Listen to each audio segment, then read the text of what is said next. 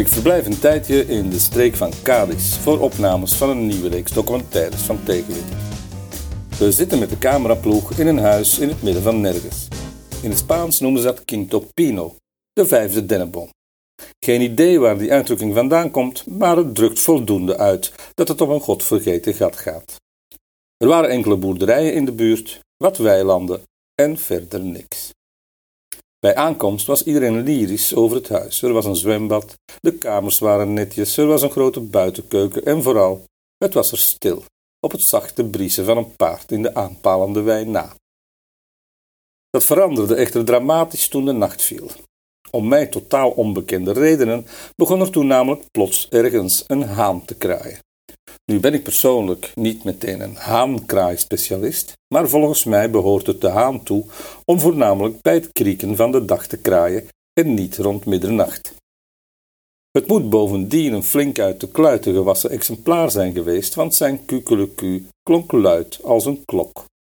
Bovendien inspireerde zijn luide roep om aandacht ook andere hanen in aanpalende boerderijen, want twee exemplaren een eindje verderop beantwoordde de roep van Jean-Luc, zoals ik het haantje de voorste inmiddels had genoemd, met evenveel enthousiasme. Bij aanvang vonden we het gekraai nog amusant, maar toen we besloten om te gaan slapen, was de lol er al snel af. Jean-Luc en zijn vrienden deden namelijk nachtje door, met als gevolg dat voor velen de slaap erg kort was. Want wanneer de drie hanen er even het zwijgen toededen en je voorzichtig indommelde, kwam seconden later Jean-Luc in volle kracht terug met steeds hetzelfde lied. Aan de ontbijttafel probeerden we te achterhalen wat het beest bezielde om de hele nacht te kraaien, terwijl het ochtends bij het krieken van de dag ophield en zichzelf te rust te leggen. We kwamen tot de enige logische conclusie dat er op de boerderij een groot licht moest zijn dat zich automatisch aanschakelde als de nacht viel, zodat Jean-Luc eigenlijk aan een soort van jetlag leed en volledig de klus kwijt was.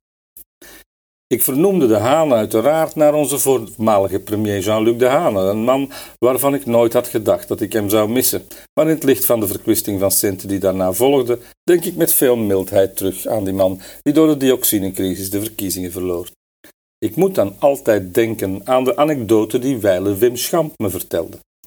Schamp deed met zijn reclamebureau de campagne van de Hane en had het geniale idee volgens hemzelf toch, want Wim blonk niet onmiddellijk uit in bescheidenheid, om een plaatje op te nemen over Jean-Luc de Hane. Het nummer was al opgenomen en wel, en beloofde een regelrechte hit te worden, al dus Schamp. Een slager die volgens Wim de hitparade ging bestormen en die in elke feesttent en parochiezaal bij mosselsoeppees vrolijk zou worden meegebruld door de massa. Hij liet het nummer horen en ik knikte begrijpend. Een wereldhit zou het nooit worden, maar Schamp mikte duidelijk op de gemiddelde Vlaming. De tekst was zeer eenvoudig, Wim had hem zelf geschreven, en erg gemakkelijk om mee te zingen. Toen de eerste dioxinekippen uit de rekken werden genomen en de kippencrisis in volle kracht losbarstte, haastte Wim zich echter om de geperste singles ter elfde uren toch maar niet uit te delen. De titel en tevens het refrein van het nummer luidde namelijk Jean-Luc Kukelekuk. Het leek een beetje op een carnavalslager en klonk ongeveer zo. Jean-Luc, stamp, stamp, kukelukuk, Jean-Luc, kukelukuk. Nu ja, u begrijpt het wel. Schamp vermoedde terecht dat het uitbrengen van dit nummer niet erg gewaardeerd zou worden door de kiezer. Ik moest aan dit verhaal denken toen ik s'nachts wakker lag van de kukelende Jean-Luc op de aanpalende boerderij en fantaseerde over hoe ik de kraaiende haan de nek kon omwringen en hoe er dan zanderdag soep van konden koken. Maar zoals Elschot al wist, tussen droom en daad